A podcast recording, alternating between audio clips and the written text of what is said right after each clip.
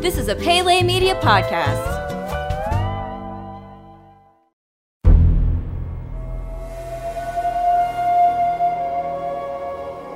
Welcome back to Jurassic Park Minute. Jurassic Park Minute is the fan podcast that chronicles and overanalyzes the classic 1993 film Jurassic Park minute by minute. I'm Kyle. I'm Brady. And folks, you know she's going to be here because we said she's going to be here all week, just uh, enlightening us with her views on movies by minute. It's uh, Miss Crystal Beth. Crystal, thank you so much again for joining us today. Oh, of course. I'd rather be nowhere else. This is my favorite spot. Awesome. Is, is this is this your podcasting spot in your in your office where you do everything? Are you sitting in the usual spot? I actually am. I'm sitting in the corner of the couch with my feet tucked in between the cushions. I've got one hand at the edge of my mouth that I chew on while I'm waiting for my turn to speak.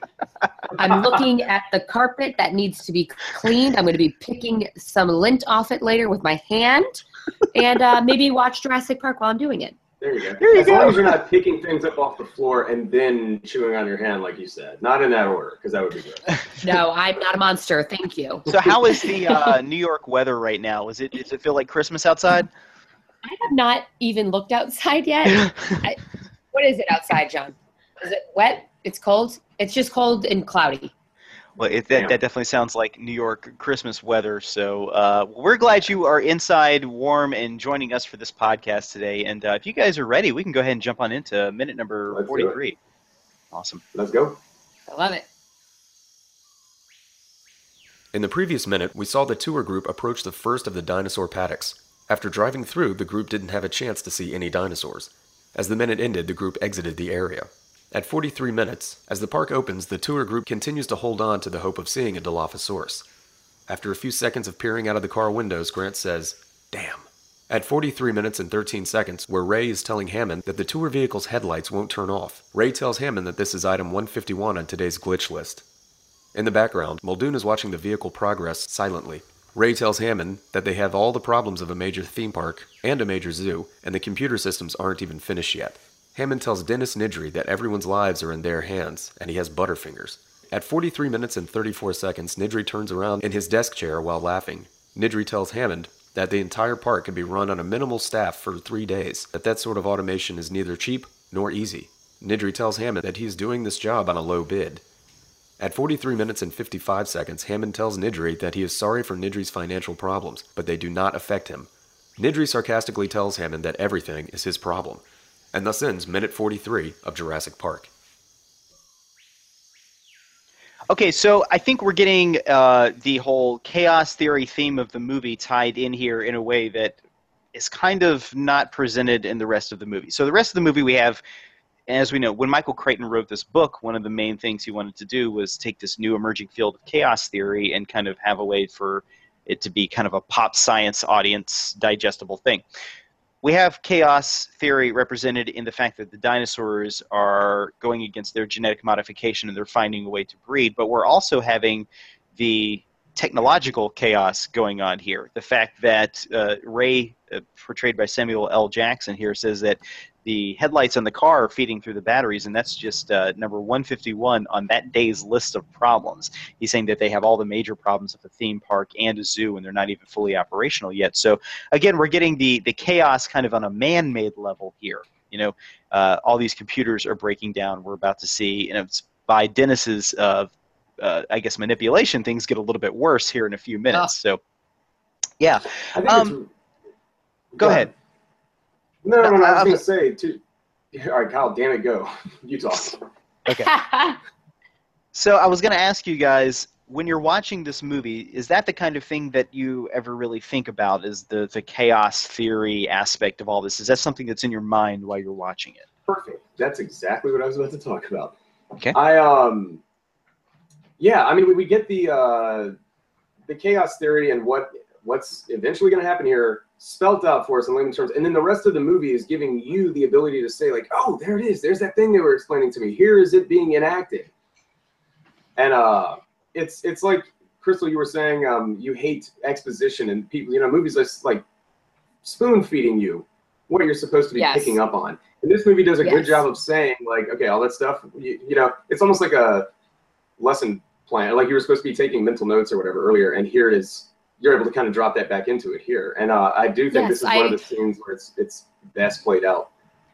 Yes, and I appreciate it when a movie takes into consideration that their audience might be intelligent. hmm hmm Like spoon feeding is just the worst. And nothing turns me off Yep. from a movie more than when they explain things to you a lot.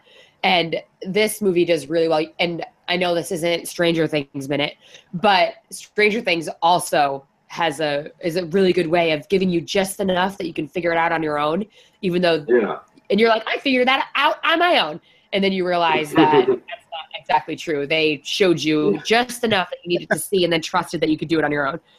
And that I Yeah. think is one of the that's when you could tell something has gone through every rewrite possible Yeah. to make sure that they're not spoon feeding you just information that you should get on your own and especially in this minute like exactly what you're saying they do a really good job of it just enough where i'm like yeah no i know this is chaos theory theory everything that can go wrong will go wrong and uh Yeah, Yeah. and you know what's interesting is like so nowadays everything's got to be spelled out for you, but um, like like we're saying, but uh, I think Jurassic Park might be the cutoff. That that might be one of the last movies that just let you piece it together. And it's funny because it's a talky, it's a talkative movie, but it's still not spoon feeding you.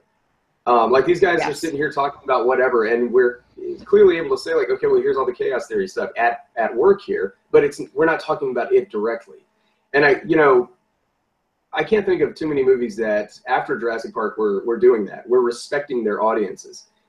Um, and so this might have been kind of the cutoff. And in the next minute, I'm gonna do some real bitching about this, but um, it's uh, it's just so well done here. And then of course you get these two actors, you know, with their comedic timing, especially Wayne Knight, uh, having this little father son rapport thing. In fact, he even calls him dad. But um, yeah yeah, it's it's all of it's just such a, a perfect uh, perfect storm of all of those things. The, the chaos theory being not spelt out for you, but there for you to pick up on in a funny little rhetoric between these guys. They were so much fun to watch. Um, it's Yes. just really well done. Really well done, So, you know? Crystal, you are a writer, correct? yes As a writer, do you find that a difficult balancing act to give the audience just enough so that they can figure out what's going on and you know so that you don't insult their intelligence? Oh yeah, uh, my problem is that I don't give enough. Hmm. I constantly when I'm showing my uh, one of my friends is a really good pilot writer. He writes crazy awesome pilots. I always send him my information, and he's like, "You need to write for the everyman." he's like, Yeah. "You're writing the way you want something to be done," and I'm like, "Yeah, exactly." I want it to be done like this. Mhm. He's like, yes, but you need to keep in mind that some people aren't smart you have to write so that they think they're smart, which is giving more clues than you would. It's like because if people know movies and watch movies and are good at watching movies, like I think I'm very good at watching movies, you're going to pick up on stuff faster than people that don't. Because a lot of people are distracted. For instance, my mom and my sister cannot watch movies. They get bored. They'll start doing things. They'll fall asleep.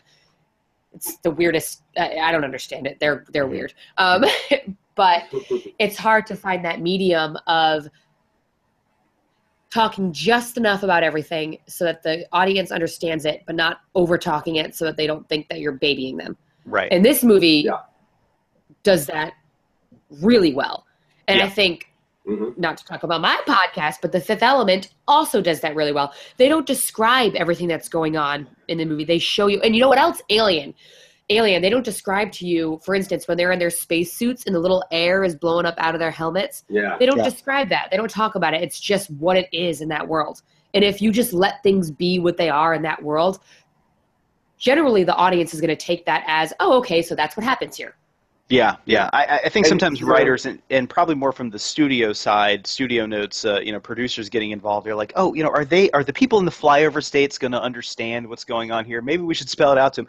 But I think that um, sometimes they underestimate the ability for an audience to project onto something you're watching as well. A lot of this is like, you know, Yeah. one of the reasons that we have these movies by minute podcasts and we get guests on and talk about it with each other is because we all maybe have a, a different reading of what's going on there too, because our minds are trying to fill in gaps. And it's really cool to sit down and be like, I mean, fan theories are one thing, but it's just like the reading of the scene. What emotionally is it Yeah. uh, displaying to you is going on on the screen? It's, I've- it's Yes. makes for discussion. Mhm. Since I've been listening to Star Wars Minute and so many other movies by minute podcasts since then is like having people give this. You know, I, I'm now able to see it through other perspectives. It doesn't completely wipe away the way I've been seeing it all these years, and I read it, but so fascinating. Or it's like uh, in Indiana Jones Minute. I never heard of the uh, theory of Han's dream. yeah. Oh yeah, yeah. The, It's, the, the uh, whole thing is while Han Solo is in carbonite, correct? Is that Carbonite. what the theory is? Yeah. Yeah, and that, that he's in carbonite, and then Indiana Jones is just his dream. And Mhm. Indiana Jones Minute goes so much into Han Solo's dream. They even have a whole section of it on their website that I can't not see that when I watch Indiana Jones. And I think just a couple weeks ago they were talking about how it's funny that if this was a dream, Han Solo is just dream- dreamt about himself being a different type of rogue action Yeah. hero. But It's yeah, always- they talk about it being a fever dream. So Yeah. it's interesting when you start seeing other people's point of views and you're like, oh my gosh, that now I'm watching it from that way. My mind is blown. Or, and I talk about it all the time, the Berenstein versus Berenstain Bears. Oh Bears. God, don't get me started.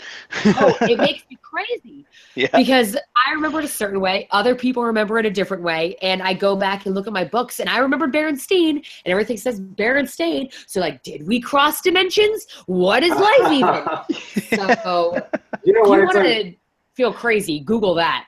Yeah, that that's insane. Whenever that was brought to my attention, it was like uh, everything is a lie. I'm living inside the matrix. Like, would somebody rewrite Yeah. the code and changed everything? Yeah. yeah, it sucks. It's kind of like finding out that dinosaurs are feathered and they're not like giant alligators battling it out. Like, They're a bunch of birds. damn it, you're all wrong. Tomato, tomato, you're wrong. I'm right. Boom, end of story. So that's Yeah. you are So- entitled That to is your wrong why opinion. opinions are great because you get everyone's opinion. It helps you see things in a different way if you're open minded and willing to accept what other people think. Just be a good person There and you you can like movies more, is what we're saying. See, folks, you're finding out about life today by listening to this. We're podcast. finding out about life. Yeah. Uh, speaking of this movie, Jurassic Park, though, there, I think it's so funny that Nedry's uh, monitor has a game of chess like openly out, like he's been screwing off at work, Yeah. and he's not even. And uh, I always thought this funny. On his other monitor, playing down in little QuickTime format, is Jaws. I don't know if you've ever caught that, but it's like you can see uh, part of Jaws playing while the camera, you know, our camera kind of pans past his monitor. Yeah, you're right. Okay, so on the third monitor on the left, yeah, uh, he does have a little Mm-hmm. QuickTime uh, thing open, and it looks like uh, it's uh, Brody throwing the chum out to the shark. I never noticed that before, Brady. That's great. Yeah, and normally that kind of stuff that kind of stuff pisses me off in movies when it's like, hey, look at me. Yeah, But in, right here, it's like so subtle. It's just whatever. yeah, that's that's really that's really Yeah. funny. So this this is what a computer hacker was to people in the 1990s, which is hilarious to Mhm. think about. Like this is one of the movies where like people were just about to get the internet into their houses or you know maybe like you know your rich friend had like CompuServe or America Online or something like that you know or uh, you know was able to get on billboard services or something but this is what a hacker was it was a loser uh, you know with no friends Messy workstation. yeah yeah and just lived to cause like you know chaos and stuff like that as opposed to Which what, is know, not true because generally people that are really into their computers and stuff keep the space around them very clean because they don't want anything to get in it because it'll ruin their life. Exactly. So if one of these Jolt Colas he has here falls over to the side, you know, like uh, Jurassic Park's offline, he's lost his job, but more importantly, he's lost all the work that he's work Yeah. that he's done here. Yeah. Uh, you know, de- decoding all the lines of code or whatever, you know, techno I about. think this guy, he's probably thinking about his ego so often that he doesn't even think about that. Yeah. I feel So like Jolt Cola is going to get in his keyboard. I've never really noticed it before, but does he have a picture of a donut uh, on uh, to like, Yeah. tape to his computer? Is that And what I that think, if I'm not mistaken, there's a heart around it. If I'm not mistaken, is there? which you see later. You know, we love- talked. Um, go ahead. No, the, the the the set dresser here did a great job. Kind of like, well, we Oh, know this yeah. guy Yes. loves food. Let's give him Jolt Cola and you know a heart around a donut because that's what's important to him. Yeah. One of my favorite moments later is because there's a lot of you know jokes and funny moments, playful laughs in this movie, and when uh, Samuel L. Jackson, just how he has to put up with Nedry and their rapport, I think is hysterical.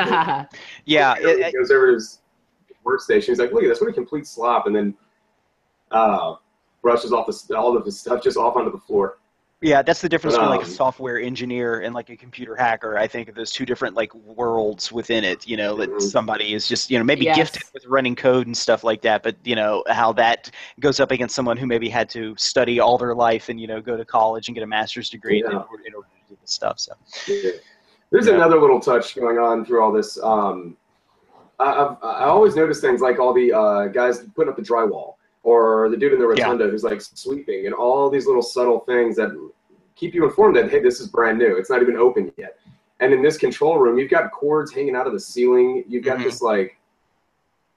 There's a couple other little uh, examples of it, but just uh, more subtle t- uh, touches Yeah. of great set uh, set dressing. We like get to see about. the blinky red lights up close and personal. They are Yeah, literally blinky doing nothing. lights. Nothing. we do, yeah, Yeah. yeah. I mean, if if you're able to look at that and read off some sort of computer data, then like more power to you. But to me, it just looks like a bunch of like blinking lights. So yeah, Yeah. and I love he also Another has cool some. touch.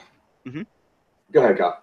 the little powdered donuts are just sitting out in the open. It drives me crazy that he's just going Oh, to pick those up and eat them. Yeah. We're good at the days too. No, another cool touch is the um you, you see throughout here is not just the workmen who are you know putting up like I said drywall and things like that, uh, but it's the other Jurassic Park staff who are all walking around in their pink collared like polo shirts, and you see them Yeah. them off the elevator, and then here they are in the control room, just kind of walking back and forth. Uh, neat little touch, just to let you know this is a bigger operation than we're seeing amongst these handful, Yeah. these few characters. We've been talking about these like different clocks that are ticking throughout the movie. The storm, you get you got Nedry's little plan and things like that. Uh, Mhm. He says here in a minute, you know, you could run this whole park for up to three days, like with no staff for up to three days, which is just him telling you like we're about to be completely cut off. There's only Right, going to be yeah. these Yes. handful of people, these handful of people who are going to be able to uh, fix this whole situation because we're all stuck on this one island. And I, I just I like that the fact that it really it really puts a limit on this movie and on Yes. this situation. These, these people are screwed after three days if no one comes to get them. And it doesn't feel forced. It feels like a natural part of the whole Yeah. thing. He's bringing this up right here because it's part of the conversations he's having with John Hammond right here. It's not like an apropos of nothing. Two people are talking about, you know, my favorite dinosaur is Tyrannosaurus Rex. Well, I like the Compamimus. And he's like, hey, guys, by the way, you can run this whole thing for just, just in case it needs to come up at any other point in the movie. Uh, three people. It's like, okay, well, thank you, Dennis. Anyway, uh, if, a T-Rex, Yeah. if a T-Rex fought Yes. a Dilophosaurus, yeah. So um, yeah, no, it comes in naturally. It's uh, it's not playing down to the audience. Uh, it's not treating them like children. Uh, it's just part of what's going on. But it's one of those little things. It's put in there something to naturally move the plot along, but you don't realize it's even happening. So. Um, Yeah. but yeah, one thing I did notice is that it looks like some of these monitors have uh, Silicon Graphics logos on them, but they're clearly run on uh, Apple machines. So I don't know if maybe one of these computers is hooked up to something else running in the background. But uh, yeah, this is, uh, and at the time too, this is like when uh, Apple computers were um, not really uh, at the level that they are that we all think of like right now. You know, this is like I think before Steve Jobs had come back to the company, and it was a very, very, very niche thing to be able to work on an Apple. But uh, Yeah. Did you guys ever see Blank Check, uh, I'm aware of what you're talking about, but no. So much where fun. he gets a he gets a blank check because the guy runs over his bike and is like, whatever, just write a check. But it turns out he's a part of a uh, underground. I saw when I was younger, so I didn't understand the underground thing. But he wrote in the check one million dollars, and uh, he goes through an old Macintosh computer to sound like an adult. And whenever I see old computers like this or think about old uh, Macintosh products, all I think of is uh, check. uh, one billion dollars, ha ha, and like it like that, but it's just such a old thing, and it's Yeah. Really fun. Th- this was like uh, back in the day when computers were magic. You know, like you could do anything with them. As far as we know, it's like Tron on the inside, and all the computer programs are little people interacting with each other. But you could do magical things Yeah. like have voice modulation to sound like an adult, you know, or be able to run an entire park off of computers here, which you could fit all three of the computers on Nedry's desks here into maybe a third of what's uh, on our phones in Yeah. our pockets right now. You know, but yes. but as far as like the story needed to go, these computers could do anything. You know, it's a, uh, you could like, press a button and it would say like hacking five percent complete, ten percent complete. You know, and audiences would love Yeah. back then. So, and there, there's a part of me that really misses that innocence that we had with technology back Yeah. then too. You know, that you could like download a Jolt Cola or something like that. so, so, but um, Oh, well. Uh, freeze and enhance. Yeah, zoom and enhance. we zoom had and the ability yeah. to do that. Yeah, you don't see that in movies anymore. I think they did it in like one of the last Fast and the Furious movies or something. It was hilarious. Freeze, zoom in, Well, enhance. if you want uh, yeah, magic, right. magic computers, uh, all you need to do is look at like NCIS on CBS because they can do anything with computers there. It's uh, I think there's like one famous scene where someone was hacking a computer, and in order to do it faster, a second person jumped on the same keyboard so they could hack faster on a computer. But, Wow. I like when you zoom up onto hackers' fingers. They're just like gently, barely touching the k- keys and like just moving their hands like they're in a cartoon. but the Foley Yeah. uh, are you know sound effects sound like someone's just like sitting there like banging their fists on a computer uh, keyboard really fast. So. um, that's all I've got for this minute. Do you guys have anything else for minute number forty-three? That is it for me. Same here. All right, great. Well, hey, folks, we're going to go ahead and wrap things up and be back here for tomorrow. For uh, unfortunately our last day right now with Crystal Beth, but you will be able to hear her on the Goonies Minute podcast coming up very soon, and uh, very soon uh, her own podcast, The Fifth Element. It, uh, Crystal, if people want to find out more about you or The Fifth Element, uh, where can they do that online? You can follow me on Twitter. Um, my Twitter handle is the Crystal Beth. Our website for the Fifth Element is thefifthelemented.com. It's not going to be up and running, I think, for another week, but it exists. Uh, also, Twitter for Fifth Element as well. And then if you wanted to listen to Unlimited Lives, it's Unlimited Lives Radio on SoundCloud and iTunes. And uh, yeah, listen to all the minute podcasts because they're all amazing. I, they're right. so much fun. It's all I do with my life now. Well, we love all the work that you do. We love following you, and uh, we really look forward to Fifth Element. That's that's uh, Fifth Element. That is going to be a great show. So, all right, folks. Well, for Brady, for Crystal, and myself, until tomorrow, hold on to your butts.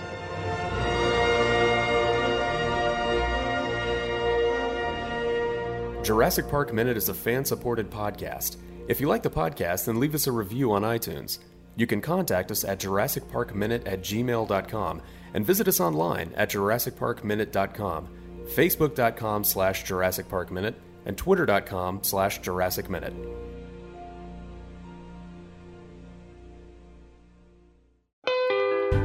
You've been listening to a Pele Media podcast. For premium content and exclusive podcasts, visit us at patreon.com slash Pele Media. Check us out on Facebook at facebook.com slash Pele Media and follow us on Twitter at twitter.com slash Pele Media.